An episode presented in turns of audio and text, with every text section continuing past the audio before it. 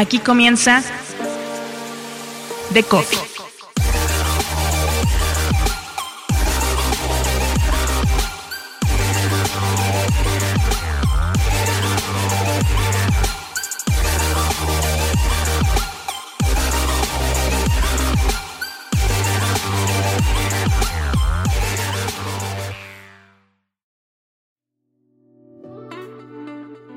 Storybakers, la generación Z se aleja de los medios como ninguna otra, pero es también la que más crea contenido. Los centennials no leen ni el periódico ni las revistas, prefieren TikTok, YouTube o Instagram, pero tienen capacidades de producción para convertir cualquier curiosidad en una historia que encuentra su nicho. El periodismo atraviesa un momento de crisis, pero en las nuevas generaciones está una visión refrescante, la del periodista que se asume de raíz, sin complejos ni barreras, como creador de contenido. Y entonces hace periodismo con el desparpajo de cualquier persona, sin formatos rígidos y con libertad creativa, como nunca antes. La generación Z parece una contradicción, es una obsesión para los medios, pero también la más grande esperanza de que tarde o temprano los medios volverán a ser relevantes gracias a las organizaciones que ellos, los centennials, puedan crear. Es José Alberto García Avilés, catedrático de la Universidad Miguel Hernández y uno de los más grandes pensadores de los medios en Iberoamérica. Con él hablo de la generación Z, de lo que la mueve, de lo que la frena, de lo que crea, de su proceso formativo y de su relación con los demás. Un episodio clave para los que queremos entender, interactuar y crear para las nuevas generaciones. Y también sobre un concepto clave que quiero que recuerden, los medios inversos. Yo soy Mauricio Cabrera y este es The Coffee, temporada 4, episodio 2. Comenzamos.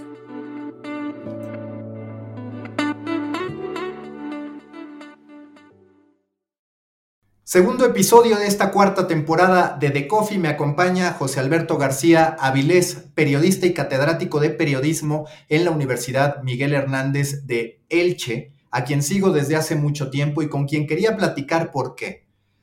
Porque en primera instancia, ya se lo expresé, me gusta mucho cómo teniendo un rol de catedrático, de profesor, tiene una presencia constante en redes sociales, que es algo que he visto que es relativamente común, aunque él ahora me decía que no tanto como debería en los medios o en las academias españolas, sino necesariamente en Latinoamérica. Y por otro lado, porque suele compartir el trabajo que hacen periodistas de generación Z en formación y sin duda son dos puntos que para mí resultan claves. José Alberto, muchísimas gracias por estar aquí. Yo la primera pregunta que te quiero hacer es, ¿qué tan presente hoy está la barrera o la diferencia para estos estudiantes de periodismo entre el periodismo y la creación de contenido? ¿O ya pasa que los periodistas sí se asumen como creadores de contenido? Porque digamos que periodistas de vieja generación no necesariamente tienen claro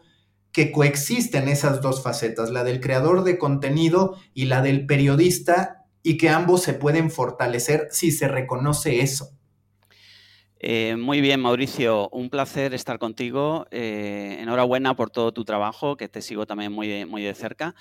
Y en relación con la pregunta, eh, me parece que das en el clavo. Es decir, yo creo que las nuevas generaciones de estudiantes de periodismo sí que se plantean que no van a encontrar el trabajo tradicional en un medio, que va a ser muy difícil incorporarse al sector en los medios tradicionales, en una televisión, en una radio, en un periódico.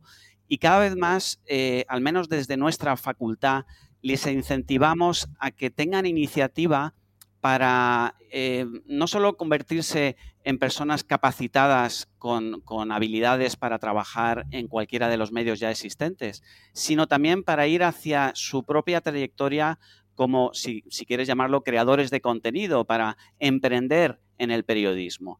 Y esto es algo que en el grado de periodismo, en la formación básica, en esos cuatro años, ya se les intenta inculcar y luego se les ofrecen otras vías, por ejemplo, a través del máster en innovación en periodismo que tenemos, que está enfocado a esto, a que los profesionales eh, graduados o, o más veteranos desarrollen su propio proyecto periodístico de comunicación y, ¿por qué no?, lo hagan viable.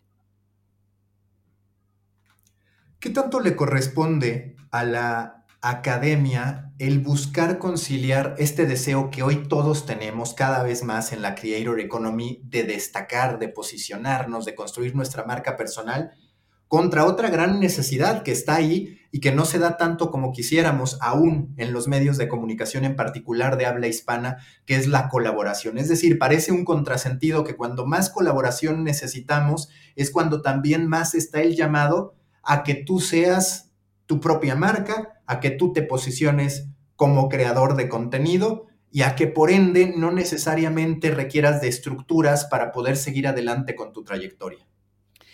Sí, ese es un reto mm, que es, complicado, es decir, porque tú piensas que cuando una persona se está formando en la facultad, eh, su primera aspiración es eh, trabajar en un medio, es decir, colaborar en, una redacción ya existente, incorporarse a un equipo de trabajo. Y, y, para eso todavía, pues muchas personas, muchos egresados consiguen incorporarse a esos medios. Pero la realidad de la situación es que el mercado laboral es cada vez más reducido. Entonces, si ya desde el inicio de la carrera se les inculca esta mentalidad de que tú tienes que cultivar tu marca personal en el entorno digital y eh, estar activo en redes sociales, abrirte un blog, eh, realizar trabajos de podcast o de edición de vídeo y darles visibilidad, ir construyendo tu propia faceta como creador de contenidos, eh, como narrador de historias audiovisuales o, sonoras en, podcast, todo esto contribuye a que cuando tú terminas la carrera o llegas al siguiente nivel, que es buscar un, nuevo trabajo, tú tienes tu carta de presentación, tu trayectoria, tu portfolio, como quieras llamarlo, donde muestras que ha habido un trabajo de muchas horas, que estás capacitado, que tienes una actitud de aprendizaje, de absorber esos conocimientos y de desarrollarlo en esos productos, en, eh, esos canales en los que tú ya puedes mostrar tu trabajo. Y esto es algo que cada vez más es una vía complicada, porque tú bien sabes que llegar a tener un, medio propio, una visibilidad a través de, un podcast, de newsletters, es algo que es complicado de monetizar, pero que sí que eh, vamos intentando que esta mentalidad eh, crezca en, en, los profesionales, tanto recién egresados como con ya una trayectoria en el mundo profesional. Ahorita justo mencionabas esta inclusión de personas que ya están en el mundo profesional que tienen que seguirse formando. Justo en el libro de Tendencias 2022 que mencionamos en nuestra plática previa a la grabación, escribe Alfonso Sánchez Tabernero, el ex rector de la Universidad de Navarra, sobre la importancia de que la academia hoy comprenda que sus estudiantes deberán ser estudiantes eternos, lifelong learners que en todo momento deberán estarse actualizando. Y no solo eso, sino que también su público objetivo, pues ya no necesariamente son las personas más jóvenes, sino también personas de cualquier edad que tienen actualizarse o capacitarse en nuevas habilidades. ¿Qué tan cerca está la academia desde tu punto de vista y entendiendo que no se puede generalizar, pero sí dar un contexto de poder entender este cambio, de decir, a ver, hoy el momento más importante de la vida del estudiante pues no necesariamente es la universidad, no necesariamente es la preparatoria, puede ocurrir en distintos momentos, digamos, y sobre todo es algo que tiene que ser recurrente.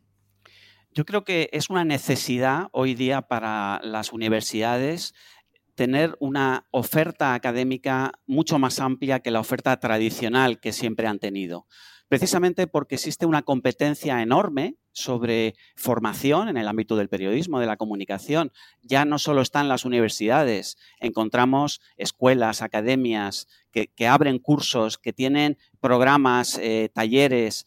Eh, luego también los propios creadores de contenido cada vez más ofrecen microcursos de formación especializados o incluso los medios de comunicación. Eh, aquí en España han abierto eh, varios medios de comunicación desde hace años, másters eh, dirigidos a, recién egresados. Entonces, en ese sentido, la universidad tiene que ofrecer cursos que yo diría de varios tipos. Es decir, por un lado, másters que ofrezcan una especialización, eh, y es lo que nosotros hicimos con el máster en innovación en periodismo. Si quieres te puedo contar cómo está estructurado eh, en torno al desarrollo de, un proyecto. Eh, y luego otro tipo de, cursos, quizá no tan reglados, un máster dura un año o dos años, pero sí que, te permitan continuar con esa con ese reciclaje y ese aprendizaje que ha de ser continuo para un periodista cuando mm, hace 10, 15 o 20 años que, dejó la universidad.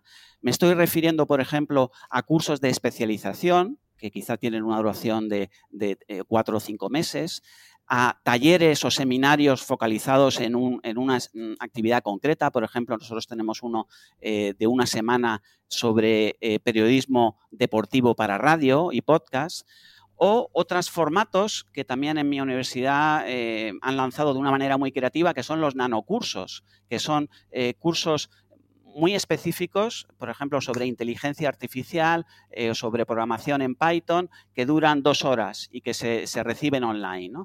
Es decir, la universidad tiene que reinventar su oferta formativa para facilitar que cualquier persona eh, tenga los años que tenga, pueda recibir esa formación que necesita. El periodismo ha padecido mucho, digamos, en la rigidez de su narrativa, esa rigidez que se te enseñaba desde las escuelas, el qué, quién, cómo, cuándo, dónde, el estar buscando sinónimos para no repetir palabras, ciertas estructuras que hoy resultan obsoletas. ¿Cómo en tu perspectiva desde el título, desde a título personal, pero también a nivel general, han tenido que modificar ese discurso ustedes para entender que, por un lado, sí está la estructura del conocimiento, el rigor académico, pero por el otro lado también el estilo, la autenticidad y la humanización del periodista como un elemento clave para que pueda triunfar en la realidad del mercado y frente a muchos creadores de contenido, porque me parece que ese es uno de los grandes desafíos. ¿Dónde queda la metodología, el rigor y dónde el incentivar desde la academia, que muchas veces era un tanto restrictiva o que muchas veces sentenciaba demasiado a partir de las calificaciones, cómo incentivar la humanización, la autenticidad y la creatividad de esas personas que quieren dedicarse al periodismo? Es una muy buena pregunta y es uno de los grandes retos que, tenemos. Eh, es decir, eh, hay que tener buenos contenidos eh, y, eso lo, tienes que diseñar de acuerdo con los perfiles profesionales que tú quieres formar. Si quieres formar a un periodista de datos, si quieres formar a alguien que sea experto en el uso de inteligencia artificial aplicada al, periodismo, em, el desarrollo de, de técnicas y de destrezas pero a la vez no olvidemos que eh, el periodista es un comunicador que sobre todo tiene que aprender a contar historias, a contar historias en cualquier plataforma, en cualquier soporte y a desarrollar una narrativa y un lenguaje que le permita conectar con un público, con una audiencia, que cada vez eh, es más elusiva. Es decir, esto es algo también muy importante. Decir, las audiencias no están esperando a ir a los medios. El periodista tiene que conectar con las audiencias donde quiera que están. Eh, nosotros trabajamos mucho la idea de eh, focalizar el estudio de una comunidad de personas eh, investigarla, hablar con ellos, conocerla muy bien, detectar sus necesidades, cuáles son los problemas que tienen, qué es lo que necesitan, y a partir de esas necesidades el periodista puede desarrollar un producto, un servicio, un contenido que resuelva esos problemas y esas necesidades que, hemos detectado. Eh, de esta manera, eh, no se construye la casa por el tejado, sino que se va en función del usuario, del lector, conociéndole muy bien y tratando de ver qué es lo que realmente necesita. ¿Cuál es tu experiencia en este doble mundo al que se enfrenta el estudiante hoy en día? Digamos, hay todavía algunos que son relativamente anónimos, que no empiezan a publicar contenido sino hasta determinado momento, pero digamos que hay muchos otros que a diferencia de lo que a nosotros nos tocó, por ejemplo, pues antes, ¿qué es lo que nos tocó? Nosotros en la universidad nos preparábamos y llegaba un momento de salir al público según lo que decidieran determinadas personas dentro de un medio de comunicación. Hoy estamos hablando de que al mismo tiempo en que hay un profesor juzgando, evaluando si algo está bien o mal, muchas veces ese alumno puede tener una respuesta contraria por parte del público que está viendo lo que él está creando de contenido. ¿Cuál ha sido tu experiencia a este respecto, entendiendo que hoy el estudiante es alguien que se forma en vivo, que tiene muchos otros parámetros, incluso para poder medir su éxito. Es decir, si de pronto hace un video que quizás al maestro no le gusta mucho, pero que por otro lado genera un gran impacto en redes sociales, él puede decir, bueno, es que este maestro no sabe nada, porque resulta que yo reventé unas máximas del documental y terminó funcionando en su salida al público.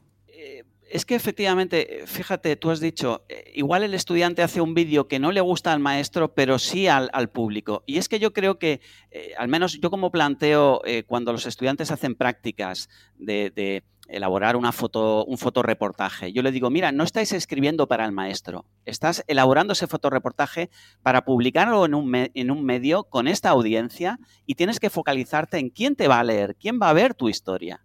No escribes para el profesor, para eh, contentarle, sino que tienes que medirte con lo que serían unos estándares del mundo profesional. Y ese va a ser, eh, digamos, tu, métrica más importante. Si a la gente le gusta, lo comparte, te, llega un comentario de decir, che, me, pareció muy interesante, ¿no? Y en este sentido, enseguida se notan aquellos estudiantes que tienen iniciativa y que trabajan y ponen mucho empeño, mucha ilusión por ir mejorando y hacer que esa pieza, que ese eh, fotoreportaje, eh, cada vez sea mejor. Mira, te voy a contar una anécdota de un medio de comunicación en, Madrid que me decían eh, hace unas semanas que tenían que contratar a un periodista joven y les llegaron muchos currículums eh, de, gente interesada, cientos de currículums, y al final contrataron a uno que lo que hacía era eh, publicar en un blog, en su blog, reseñas de los sándwiches mixtos de jamón, york y queso de los distintos bares de Madrid. Entonces, el tipo se había pateado 100 bares, 100 restaurantes, 100 cafeterías y hacía la foto y la reseña del sándwich mixto de jamón y queso, de una manera creativa en cada caso, ¿no? Y al final dijeron, este es el que nos cautivó, es decir, porque hay detrás meses de trabajo, de estar, de publicar, y es la mejor tarjeta de, visita. Por eso a mí me gusta decir que hoy en día no hay carreras con salida, sino que hay personas con salida. Gente que de verdad se toma en serio esta idea de, su formación, de, eh, su identidad como profesional y la trabaja desde el minuto cero que empieza su, su carrera. Y en este sentido, yo muchas veces he sostenido que las universidades tendrían que ser o deberían ser grandes incubadoras de medios de comunicación. ¿Por qué? Porque antes tú te pasabas cuatro años y tenías a los estudiantes haciendo trabajos que solo evaluaba el maestro, como lo decía antes. Pero de pronto ahorita te encuentras con que en teoría el estudiante cuando está en una universidad tiene especialistas de distintas áreas a la mano, tiene recursos de producción, tiene compañeros que pueden apoyar. Es decir, parece que están las condiciones dadas para que la universidad sea verdaderamente el semillero de los nuevos medios. ¿Es esto así o tú cómo percibes el rol que puede tener una universidad, entendiendo que su objetivo medular es la formación, pero también que las condiciones están más que dadas para que de ahí surjan los que me gusta llamar medios mínimos viables, en referencia a los productos mínimos viables, y que puedan detonar y ser de nueva generación. Sí, eh, me parece que eh, has dado con un punto clave de lo que debe ser el desarrollo de una buena facultad de periodismo. Y te contesto con dos ideas. Eh, yo sí conozco en España varias universidades que sí que cuentan con estos medios insertados en su propia facultad. Facultades de, diverso tipo que tienen una emisora de radio, un estudio de radio, nosotros sí que lo tenemos también, que emite profesionalmente, que se puede sintonizar fuera de la universidad, en toda la provincia, y los estudiantes hacen prácticas, hacen programas de radio, muchos de ellos con los que pueden experimentar, no es el típico programa de, eh, carrusel o de informativo, sino programas eh, que tienen un aire innovador y que tienen profesores detrás que les tutorizan y les dicen, mira, cambia esto, mejora lo otro, con lo cual eh, el estudiante está aprendiendo constantemente eh, en ese entorno profesional. Y otras universidades tienen televisiones, canales de televisión que emiten a, través de plataformas como YouTube o medios digitales. La verdad es que eh, se está empezando a dar esta idea de medios insertados en las facultades que les permiten a los estudiantes practicar. Y una segunda vertiente de esto es lo que se puede hacer con los másters focalizados en el desarrollo de proyectos. Te hablaba del máster en innovación en periodismo que tenemos en, nuestra universidad, en la Miguel Hernández, que lo que persigue es que eh, eh, el profesional que hace el máster desde el principio va recibiendo cursos sobre diseño e ideación de un proyecto y todas las asignaturas, tanto teóricas como prácticas, están enfocadas para que a lo largo de los 12 meses del máster vaya desarrollando eh, pues una idea de proyecto, lo vaya investigando, vaya estudiando la competencia, eh, sepa cuál podría ser su modelo de negocio, desarrolle un mínimo producto viable de ese medio, sea una newsletter, sea un podcast, sea un chatbot, eh, sea una, web, y lo trabaje eh, con experiencias, con resultados reales, es decir, cómo ha sido consumido ese medio, qué, feedback ha tenido, qué, resultados. Y eso lo lleva al final en su, en su trabajo de defensa del proyecto del máster. Algunos de ellos luego los lanzan y, se han convertido en medios locales, eh, en revistas, hay un, medio que es una revista para veganos en Instagram, otra persona ha creado una agencia de comunicación para pilotos de automovilismo. Eh, que crea contenidos para, ese nicho. En definitiva, se trata de crear la estructura y las herramientas y los conocimientos para que eh, un periodista, un, un, comunicador que hace el máster acabe desarrollando su propio proyecto eh, como creador.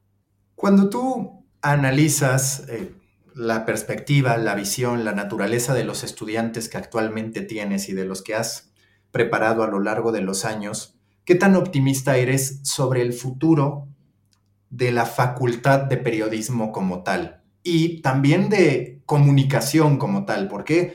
Porque tú sabrás que hasta hay memes al respecto de no puede ser, yo estudié comunicación y hoy en términos generales cualquiera se pone a hacer y en cierto modo puede dominar lo que representa la comunicación. ¿Qué tan optimista eres de la existencia independiente como ha sido hasta ahora de comunicación, de periodismo y demás, o de la comunicación y el periodismo insertadas más bien en otras áreas de estudio, de especialización?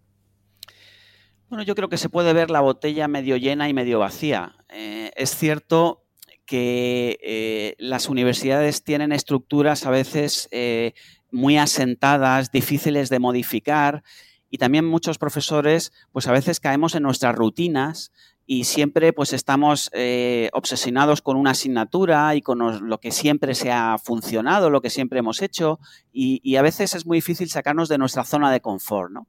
Y eso son dificultades porque en el fondo eh, impiden que la, formación que se ofrece en la universidad vaya al ritmo que, que muchas veces se necesita. Tú piensas que hoy día en España, cuando quieres introducir un cambio en el plan de estudios, e, esa propuesta de cambio para hacer una nueva asignatura, y tú que quieres dar una asignatura sobre inteligencia artificial en el periodismo, que sería muy interesante, pues tardas mínimo dos hasta tres años en poder hacerlo, por todo lo que supone de burocracia introducirlo. Con lo cual, está claro que las facultades tienen que renovarse si quieren sobrevivir ante ese entorno tan cambiante y decíamos antes de eh, cada vez mayor competencia. Eh, hoy día hasta Google está haciendo cursos ¿no? que certifica. Entonces, eh, ¿cuál es la clave? La clave es que haya buenos profesores en contacto con el mundo profesional que sean capaces de diseñar programas Insisto que a veces serán los grados, pero muchas otras veces tienen que ir a másters o a cursos de especialización o a otras ofertas educativas que de verdad resuelvan las necesidades formativas que hoy día tienen muchos profesionales, gente que igual hace ya 10, 15 años que pasó por la facultad y que sienten que el periodismo ha cambiado tanto que tienen que reciclarse. Y, entonces que digan, ay, de verdad, este curso, este máster, sí que me ofrece una oportunidad valiosa en la que realmente no voy a perder el tiempo, porque esa es otra, es decir, hay veces que los cursos que se ofertan son un poco más de lo mismo. ¿eh? Es decir, dices, esto ya me suena, esto, es decir, incluso son los mismos profesores que ya tuve durante la carrera que me están contando una especie de curso ahí añadido, ¿no? Entonces, el reto está en diseñar nuevos cursos, nueva oferta formativa que esté muy ligada a las necesidades de los profesionales y de esas personas que quieran formarse. De manera natural estás un tanto sesgado porque te rodeas de mucho estudiante de periodismo al que de manera eh, orgánica le gusta, pero para ti, intentando ampliar tu mirada, ¿cuál es el rol o la relevancia que gente de la generación Z identifica en el periodismo? Es decir, si está el periodismo en su pensamiento, el valor de los medios en su pensamiento, o se está dilapidando esa percepción del periodismo como un bien necesario para la sociedad? Pues yo creo que el periodismo y en concreto los medios de comunicación tienen una crisis cada vez mayor de identidad, de credibilidad y de relevancia, especialmente entre la gente más joven. Decir, si cogemos los menores de 25 años o de 30 años, eh, para ellos eh, muchas veces no se identifican con la necesidad de seguir un medio de comunicación, un diario digital, un canal de televisión, para eh, sentirse informado. Y acuden a otras fuentes. ¿eh? Todos lo sabemos, redes sociales, otros canales o, eh, determinadas personas de su confianza, ¿no? incluso a través de, WhatsApp. Nosotros, por ejemplo, hicimos una encuesta hace un par de años con motivo de, un evento sobre la crisis de los informativos de televisión y preguntamos a, jóvenes, no estudiantes de periodismo, de cualquier, eh, incluso no estudiantes, de jóvenes de menores de 25 años, eh, qué les parecían los informativos de televisión. Y un gran volumen de respuestas, un gran porcentaje nos decía, es que yo no me siento identificado con lo que me cuenta la presentadora o el presentador en el canal de noticias. Eh, son temas que no tienen que ver con mi vida. Eh, son temas muy negativos, eh, cuestiones que no me afectan, ¿no? Y, por eso, bueno, pues está claro, las noticias en televisión han perdido muchísima relevancia entre la gente joven, ¿no? Y lo mismo está pasando con otros medios tradicionales, eh, incluso con las grandes cabeceras. Por eso los medios tienen que plantearse que necesitan un cambio radical si quieren ser relevantes en los próximos años a la vista de que las nuevas generaciones cada vez cuestionan más su, incluso su credibilidad, porque muchos dicen, es que los medios tienen muchos intereses, hablan un lenguaje que no me, no me representa y ofrecen contenidos que eh, a mí personalmente no, no, no, me dicen nada en mi vida, en mi día a día. ¿no? Y ojo, porque eso eh, es, eh, es, un riesgo grave para, para, esa función que en mi opinión es muy necesaria como cohesionador de la sociedad que sí que tienen los medios eh, como mediador entre las instituciones y la sociedad. Eh, ahí los medios tienen que despertar, tienen que, eh, revitalizar su, actividad. Me llamó mucho la atención en estos primeros proyectos de estudiantes que contabas que llevan cuatro meses y demás que publicaste en Twitter que uno de ellos iba sobre, por ejemplo, última tendencia en cosméticos veganos o podrás cumplir un año sin comprar nada de ropa, es decir, estas grandes problemáticas sociales que no pasan por los escándalos del gobierno, que no pasan eh, por los problemas que siempre abordan los medios de comunicación. ¿Dirías que esa sí es una de las características que sin duda deberían tener los medios cuando quieren conquistar a la generación Z? Es decir, ampliar el espectro, de decir, los problemas que supuestamente son los relevantes que atienden los medios no son los que son relevantes para el mundo o cuál es tu aprendizaje a este respecto viendo esto, que ahí donde faltan muchísimas ofertas, sobre todo en español, de coberturas dignas del calentamiento global, de diversidad, de, en fin, cualquier cantidad de tópicos que a todos nos ocupan, pues de pronto tú en un grupo de estudiantes encuentras que ellos tienen un interés por hacer eso, que es una necesidad que no está cubierta. Sí, efectivamente. Fíjate, yo les planteé, eh, fue una micropráctica de solo cuatro semanas. Es decir, pensad un sector de la comunicación que os interese, que os guste. Pueden ser los videojuegos, pueden ser los podcasts, pueden ser cualquiera. Identificar eh, un problema que hay y tratar de proponer un, un prototipo de proyecto eh, pensado para satisfacer ese problema. ¿no? Y, eh, me gustó que estos jóvenes eh, buscan un periodismo comprometido con temas como los que tú mencionabas. Es decir, por ejemplo, propusieron un podcast sobre salud mental. Otros hablaban de, una plataforma para jóvenes creadores que pudieran eh, exponer sus obras y sentirse identificados y conversar entre ellos. Eh, y los medios que mencionabas, uno sobre moda sostenible. Eh, en fin, yo creo que las nuevas generaciones buscan hacer un periodismo mucho más comprometido que el que estamos viendo en los medios tradicionales. Y me parece que por ahí tiene que ir, porque Fíjate, cuando ahora eh, se habla de que los medios tienen que acercarse a la generación Z, a los jóvenes y tal. Muchas veces quien están tomando esas decisiones es gente que tiene 40 o 50 años y que no sabe cómo piensa un joven de 25 o de 20 años. Y les quieren cautivar y les dicen, oye, eh, suscríbete, oye, eh, involúcrate, pero no les ofrecen algo que de verdad les enamore, de verdad les interese.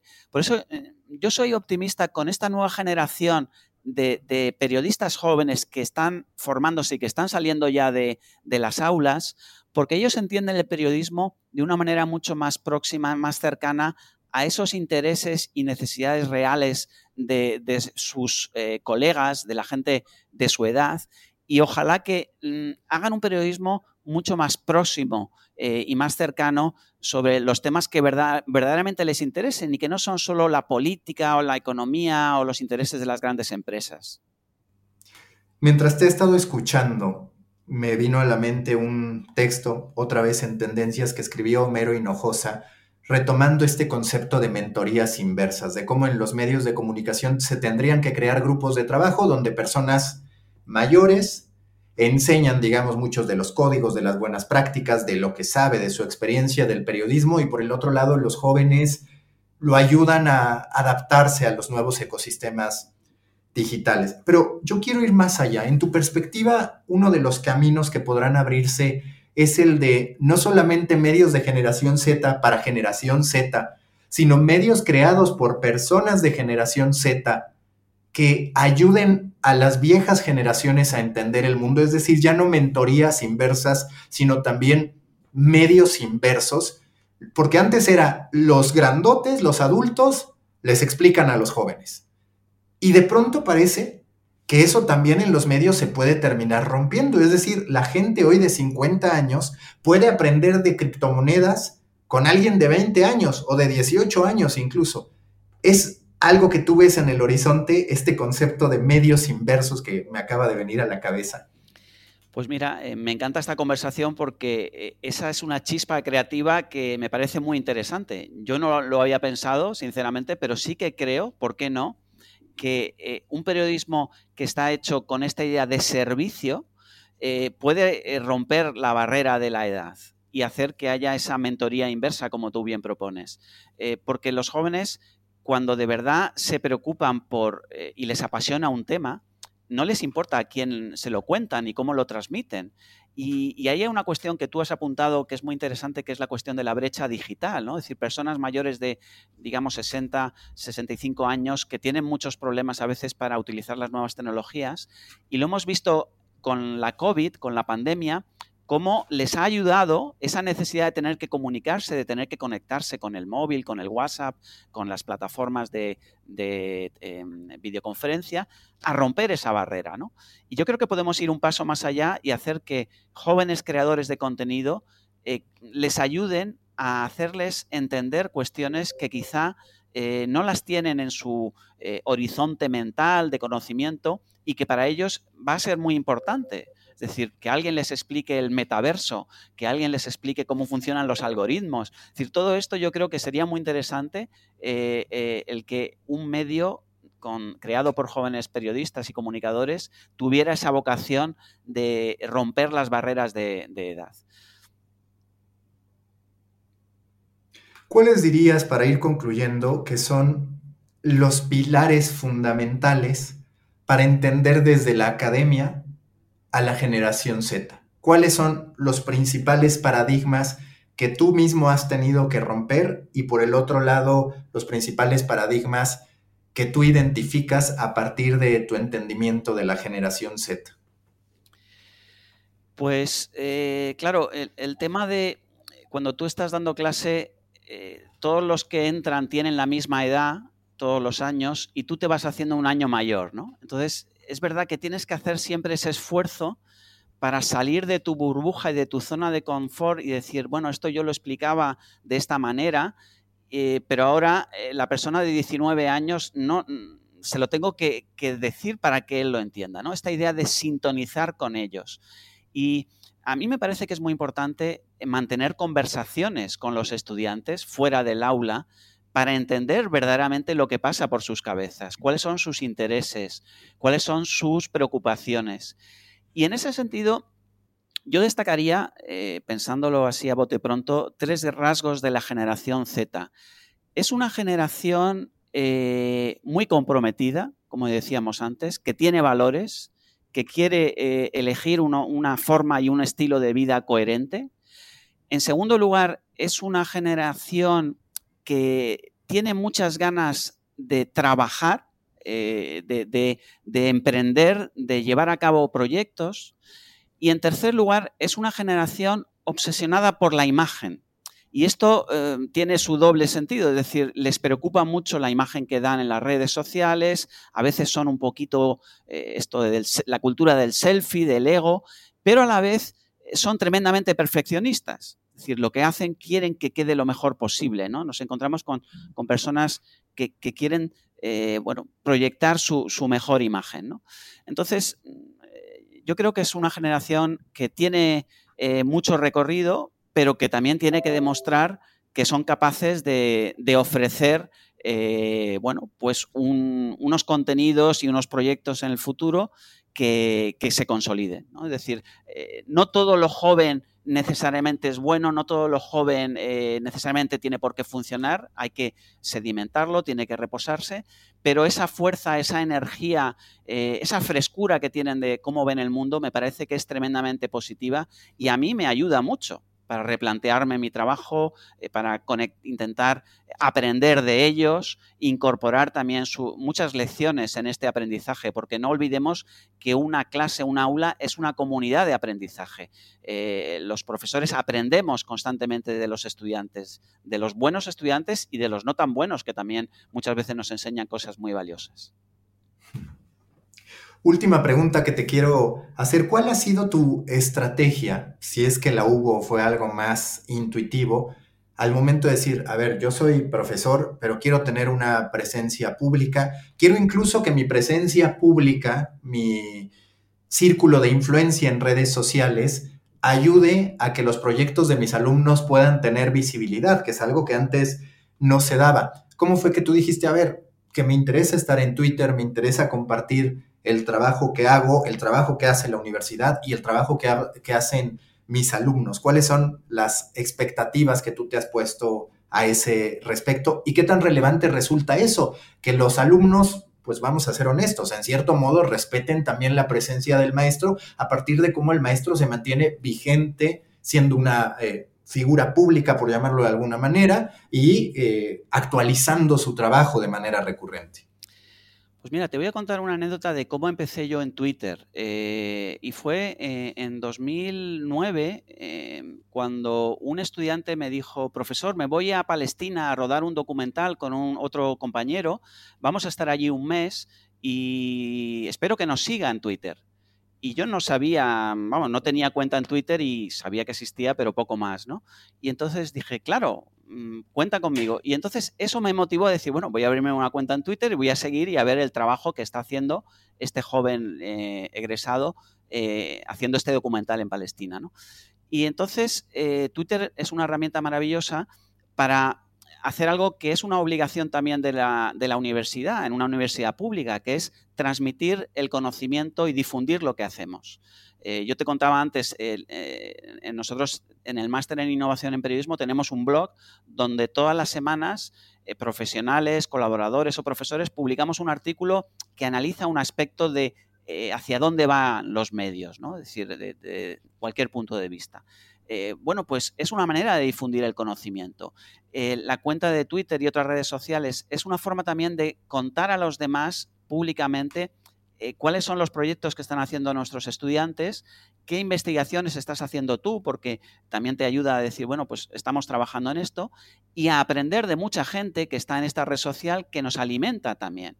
Porque eh, termino ya con esta idea, de decir, un, profesor universitario no solo se dedica a dar clase, sino que tiene que aprender constantemente ha de ser un estudiante para toda la vida. Nosotros tenemos que investigar mucho y en la medida en que hacemos investigación, aprendemos, eh, podemos transmitirlo y podemos dar mejor nuestras clases. Por eso, en este sentido, el blog, las redes sociales, eh, los libros que publicamos y los artículos de divulgación nos ayudan a transferir eh, nuestro conocimiento y a seguir aprendiendo. José Alberto, muchísimas gracias por haber estado en The Coffee y seguro que seguiremos en contacto, como lo hemos estado ya desde hace meses, aunque no habíamos podido platicar, aquí estamos. Un placer, Mauricio, muchísimas gracias y por supuesto, seguimos en contacto.